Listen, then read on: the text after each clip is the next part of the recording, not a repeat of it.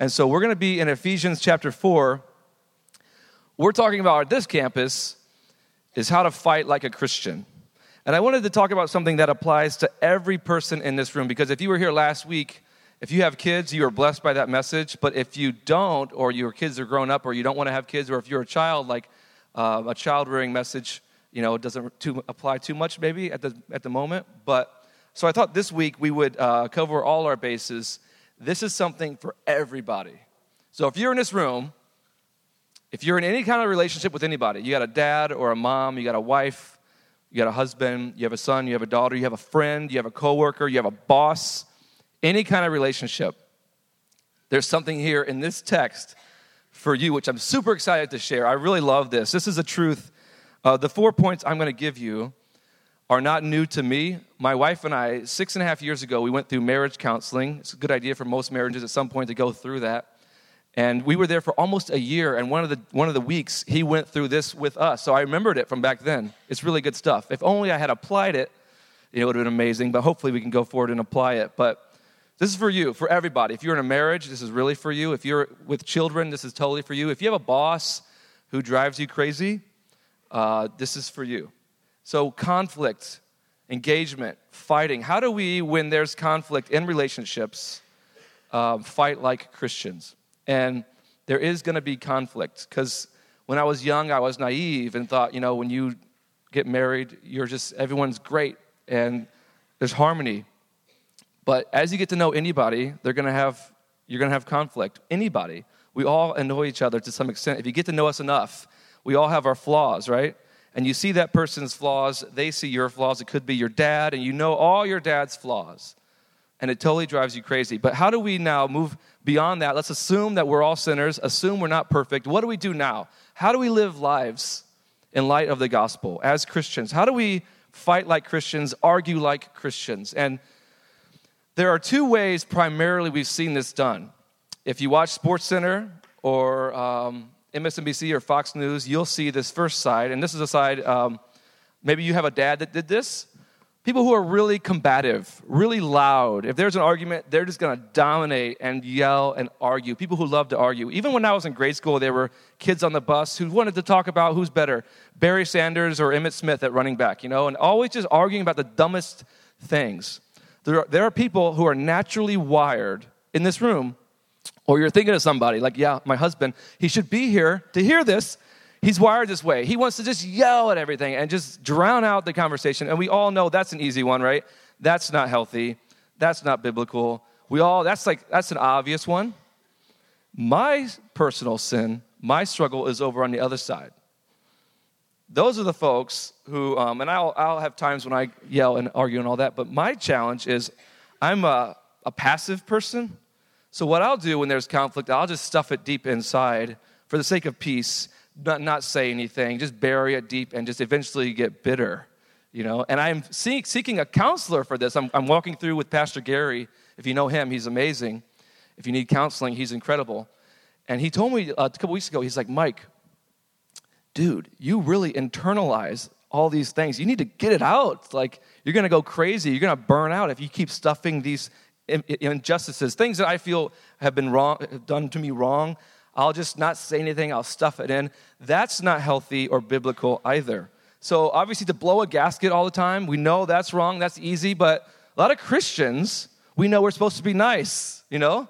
We know we shouldn't be mad at people. So, we go over here and defer to this other side which is just as wrong. And the Bible has an amazing uh, middle ground for us a biblical model of how to engage, how to fight like a Christian. So if you have a Bible, you could turn to Ephesians 4. If not, we'll have it on the screen for you. Verse 25. And while you guys are turning, can I get my water right there, hon? Could you bring that over here? Thanks. Shout out to my wife for the water. Thank you. Yes. I meant to bring it up here. All right.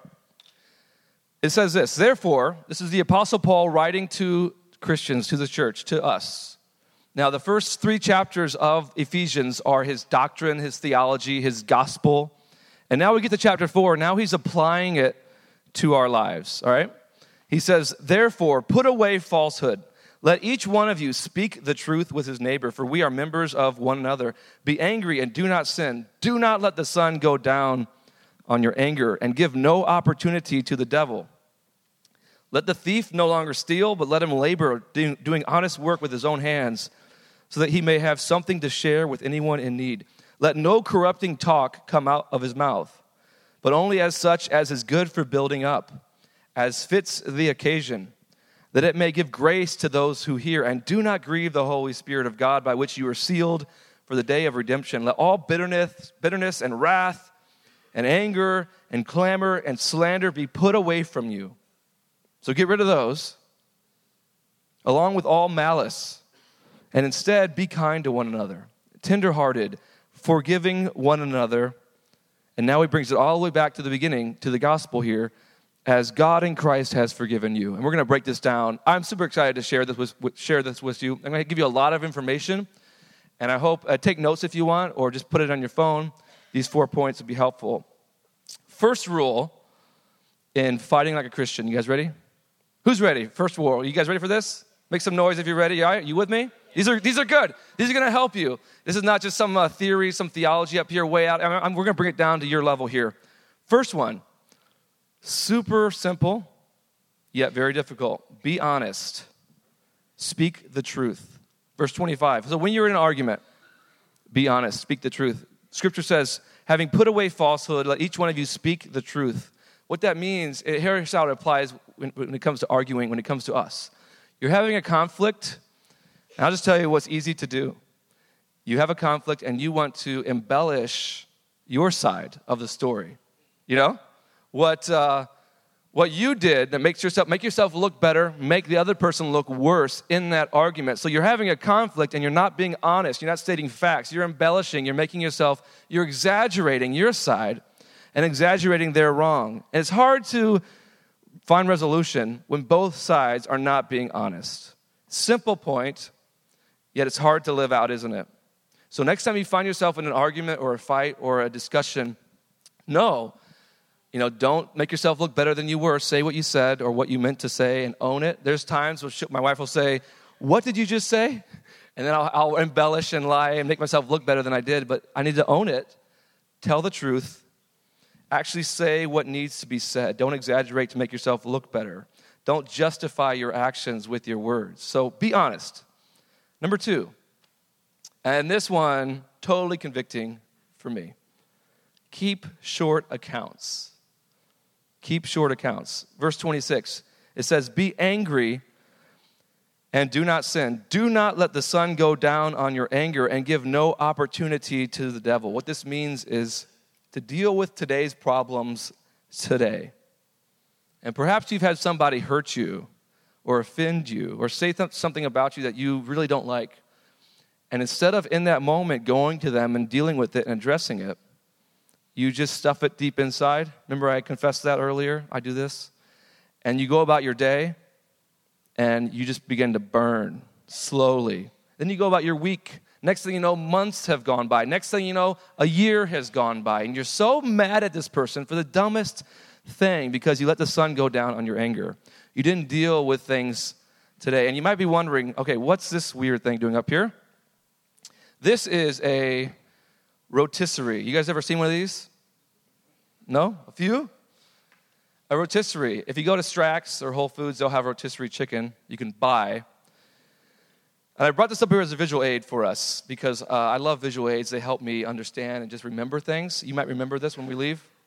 So here's what happens somebody offends you, someone hurts you, someone says something to you or does something to you that you feel is so wrong.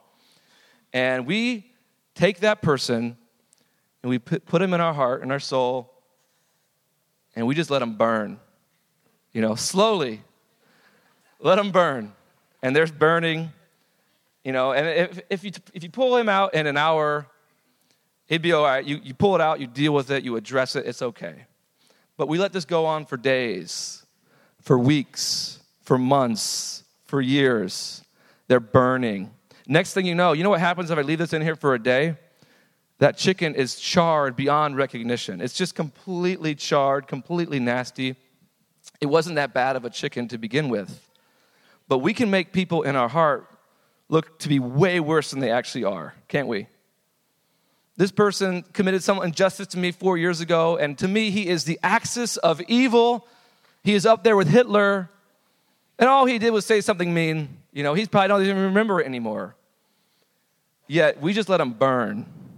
We let him burn. And I thought of this, and I thought of you, and I thought maybe there's a husband in this room, and God put me up here to tell you maybe it's time you take your wife out of the burner. Take it out, take her out. Or wife, maybe it's time you take your husband out of the burner. Go to him, keep short accounts. This is what the writer's saying. Don't let the sun go down on your anger. It's not healthy. They say bitterness is like drinking poison, hoping the other person dies. And this is not healthy, is it? It's not Christian. It's certainly not healthy to just let things stew, let things burn. Those of us who aren't combative, we're prone to this if we're not careful. And God's calling us in this passage to don't let the sun go down. Go address it, go deal with it. It's very hard. You got to put the big boy pants on or the big girl pants on. But it's time we take them out before they get charred beyond recognition and deal with it today. Deal with your problems today. Afterwards, we're going to have a potluck. So if you guys want to hang around, be awesome. If you ask any cop, is, are there any policemen in the room by chance? Oh, we got one. Two. I bet if you ask these guys afterwards, what are the calls that they hate to take? Domestic disturbance, right? Why? Because there's people in that house who have been burning for years and they've never dealt with it properly. They've never sought counsel, they've never come to church perhaps and dealt with it here, never come to the altar and confessed. And so for years, I mean, you think, well, you guys married each other. What's your problem? They've been burning for years. So in his mind, she is black. She is charred. She's nasty. Even though we look at her, she's perfectly fine. She has her issues, but she's fine. He's fine. He has his issues. But in each other's souls, there's such darkness there because they never took him out of the burner. They never let the sun, they let the sun go down continually. They let years pass without resolving these things. Is that your relationship? If it is, this was worth your time just hearing that one point. Leave here and apply that to your life. Leave here and talk to each other. Go buy your wife dinner and talk through this. Don't let the sun go down on your anger. So, point number one be honest. Number two, keep short accounts. If that was helpful, if number two is helpful, make some noise. Wasn't that good? A few of us? That was helpful for me. Um, number three, I'm used to students, you know, and we, I teach to students all day and they kind of yell at me and interact, so I'm a little bit out of my element here with everyone sitting there quiet. But if it's good, feel free to make some noise. Let me know, okay, that's a decent point, or hurry and get off the stage. We have a business meeting, so that is coming. You can look forward to that. Number three, this is a good point too attack the problem, not the person. Counselor, six and a half years ago, looked me in the face and he said, Mike, Attack the problem. Quit attacking your wife. Quit, quit attacking the person. The passage says this, verse 29 Let no corrupting talk come out of your mouth, but only that which is good for building up, as fits the occasion that may give grace to those who hear. That's quite the challenge there. No corrupting talk, no nasty talk, only talk that's going to build that person up. It's so easy, though, in arguments and fighting to get personal, though, isn't it? Super easy to make it personal. Just take cheap shots that you know are going to dig that person. So here's some examples I thought of. These aren't amazing, but hopefully they'll be helpful. Examples of attacking the problem, not the person. So instead of saying to the person, you have no self control, you're always spending my money, don't do that. You could say, hey, uh, we've really been tight financially lately. Would you like to sit down? We could talk about our budget. Now we're now we're engaging yourself not in a personal way. We're going to look at the facts, look at the data. Instead of saying, hey, what's your problem? Why are you so moody? You could say, you haven't been at your best lately. Is there some way I can help you? Is there something bothering you? Is it something I said or did? Instead of saying, um, in bosses, hey, dude, you suck at your job, which if a boss says that, that's, that's not good. But in theory, maybe one might say that. You suck at your job. You could say, is there a part of your job that you're struggling with that you don't understand that I could help you with? So, um, to lead with a question instead of an accusation is a huge difference. Uh, questions build bridges, accusations build walls. Right away, we all go on the offensive. You know, we get in defensive mode, get in attack mode. Lead with questions. And um, never use the words never and always when trying to work through disagreement or misunderstandings. So I was listening to a podcast the other day, and this was really helpful actually. If you ever, as we approach um, the election, there's going to be lots of disagreements. I've already, last week I had a little disagreement with somebody politically. Lots of political disagreements. And I listened to this podcast, and the guy gave me a great question. He said, instead of just getting all heated, if you watch the news, you'll see people get heated and just take personal shots and just get nasty. Instead of just combating with each other, arguing, a good question to ask, like if you're around the dinner table and there's disagreement politically, ask the person, what led you to that point of view? What led you to that position? And you'll get to hear their side, their logic, their thinking. Isn't that great? What led you to that position? Instead of just accusing them or coming off nasty, now you kind of want to know. And it doesn't mean you have to take their position at the end of the day, but you're seeking to understand before you seek to be understood. Huge difference. Seek to understand. Lead with questions before you try and be understood. A lot of kids, I talk to a lot of students, have parents who the kids down here feeling like their parent is trying to make them understand. I would challenge parents in this room seek to understand first. Before you start coming down on them too hard, ask them questions. What's going on? Uh, what led you to do that? What, you know, questions, probing questions that aren't accusatory in nature, but you're trying to figure out, you're trying to understand their heart who they are, what's going on in your life. How can I help you as a dad? What do you need from me? Have I said anything that's hurt your feelings? Have I said anything that has pushed you away? I want to resolve that. Lead by example with your students, with your kids. Um, keep, be honest, keep short accounts, attack the problem, not the person. Here's two good verses, really quick. Proverbs 18 21. The tongue has the power of life and death. Words can heal, or words can hurt. Proverbs 12, 18. The words of the reckless pierce like swords, but the tongue of the wise brings healing. Good verses. So, Paul's calling us in this passage to use words of grace, words that zero in on the problem, not the person, words that get to the real issue, words that encourage and build up. Finally, last point act, don't react. Act, don't react. This is verse 31. Let all bitterness, wrath, anger, clamor, and slander be put away from you, along with all malice. Those are reactions. Instead, he says in verse 32, sorry, my throat's a little hurting today. Be kind to one another, tenderhearted, forgiving one another as God in Christ forgave you. So you got some reactions here. We are prone to react, aren't we? Paul's calling us to be proactive, to act not react. Really quick, I'll work through these. Bitterness. What's bitterness? It's this negative, embittered, resentful spirit which doesn't want to be reconciled. Wrath is when you fly off the handle. Anger is this grudge, it's rage that's had time to stew. That's anger. Clamor is the loud assertion of an angry person. Slander is when you talk about somebody behind their back, you're stabbing them in the back when they're not there. You're talking about somebody instead of to somebody. And finally, malice is this umbrella term that covers all these emotions that do not build the other person up. So he's saying, don't do these things. And we're so prone. This is our natural state, right? Someone hurts us, we're in an argument, we're in a fight. That's where we go. These are not the fruit of the Spirit, but that's where we go naturally. And he's saying, get rid of those. Don't react, quit reacting. Instead, be proactive and act. And here's what he says be kind, compassionate, and forgiving. Easy to preach, easy to hear, super hard to do, right? Kindness means virtuous, it means be good. Compassionate is someone who is deeply concerned with someone else's struggles or challenges. You're just deeply concerned with where they are, what's going on. Hey, my parents are in the room. Shout out to you guys in the back. Nice to see you. Yeah. Say hey to my mom before you leave. She's awesome. And my dad, too. This is actually my dad's rotisserie. I, he helped me with this amazing illustration that you guys will remember for life. Finally, forgiveness. Forgiving someone. That's super easy to say.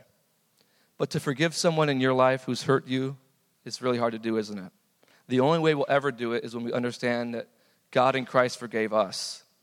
We're so overwhelmed by the gospel that we want to now take it and apply it to this person who hurt us. And it could be a giant hurt, it could be small things. That coworker who said something kind of mean and you you don't know how to take it. Keep short accounts, forgive him. You don't have to go to him all the time, but just move on, forgive and move on. Be kind, be compassionate, forgiving one another. C.S. Lewis says to be a Christian means to forgive the inexcusable because God has forgiven the inexcusable in you. And Lewis Smedes writes to forgive is to set a prisoner free and discover that the prisoner was you. Forgiveness. Paul's saying, act, be kind, compassionate, forgive. Don't just wait to react act, be proactive, take control. That's how you fight like a Christian. Last year, I had a person write the most slanderous email about me, and they sent it to me. And, um, you know, a lot of things are wrong with me, a lot of issues, but I felt like all of his points were unjustified, like they were invalid, you know. And so, if this is something that I feel is accurate, you know, I'll deal with it. But in this case, he didn't know what he was talking about, in my opinion. He's just out of thin air, just writing all these things. And so, as soon as I got it, I began to burn with rage and anger. And I began to craft the most masterful, well written email you've ever seen, breaking down each point he made, decimating this guy, just destroying him. And to my shame, I had sinned. And I wish I could take that one back. I was not kind, compassionate, and forgiving. And I do that, I've done that enough. I've sent enough text messages I wish I, wish I could take back that I think Paul is really onto something here, and the Holy Spirit knows what he's talking about here. Be kind, compassionate, forgiving. Be quick to take people out of the burner. Be honest, keep short accounts. Attack the problem, not the person. Harboring bitterness, it says, is like trying to hurt the other person by drinking a cup, uh, drinking a cup of poison yourself. I've so done that. So I want to put the four points up here. You got them here? Be honest, keep short accounts, attack the problem, not the person, and act, don't react. And that's a lot, right? It's a lot to chew on. What I want you guys to do, each person in this room, this is for everyone here from four years old to 94. Which one of those in your mind, in your heart, really convicts you? Which do you see as a problem in your relationships? For me, as I mentioned, it's number two. There all those I can work on, but number two, as I was preparing this, really convicted me. So I'd like you guys to pick one. Because if I say do all four, good luck with that. But you, you can do one. This week, find one. What are you going to do? Are you going to be like me and take people out of, the, out of the burner? That'd be a good one. Take one, write it down, put it on your phone, write it on a card, put it in your car, and say, This week, I'm going to do that. Imagine how this church, the relationships here, the homes in this building right here could be transformed if we applied these to our lives. Wouldn't that be incredible? Imagine the parenting that could be improved, the marriages that could be transformed if we treated each other in this way. God knows what He's talking about. The challenge is for us to actually apply His principles to our life. That's the hard stuff. But we can start in little chunks. How do you eat an elephant? Bite by bite, you know, little bit by bit. So let's just pick one. You guys got your one? You guys all got one? Find one, write it down, chew on it, and apply it to your life this week. May, may, by God's grace, may it transform and change our relationships. Let's pray. Heavenly Father, I pray you would uh, help the relationships in this room as we fight, we argue, we have challenges and disagreements, hurdles, hurts. Wherever there's people, there's sin. And wherever there's sin, there's injustice and hurt. And it's hard to navigate all of this. And we've wronged people, and we've certainly been wronged. God, I pray you would help us fight like Christians, argue like Christians, resolve conflict like Christians. As you have loved us, help us love others. As you have been gracious to us, help us be gracious to others. And I pray that one of these points would find itself deep in our heart, would bury itself deep in there, and that this week we would apply it to our relationships. We pray in Jesus' name. Amen.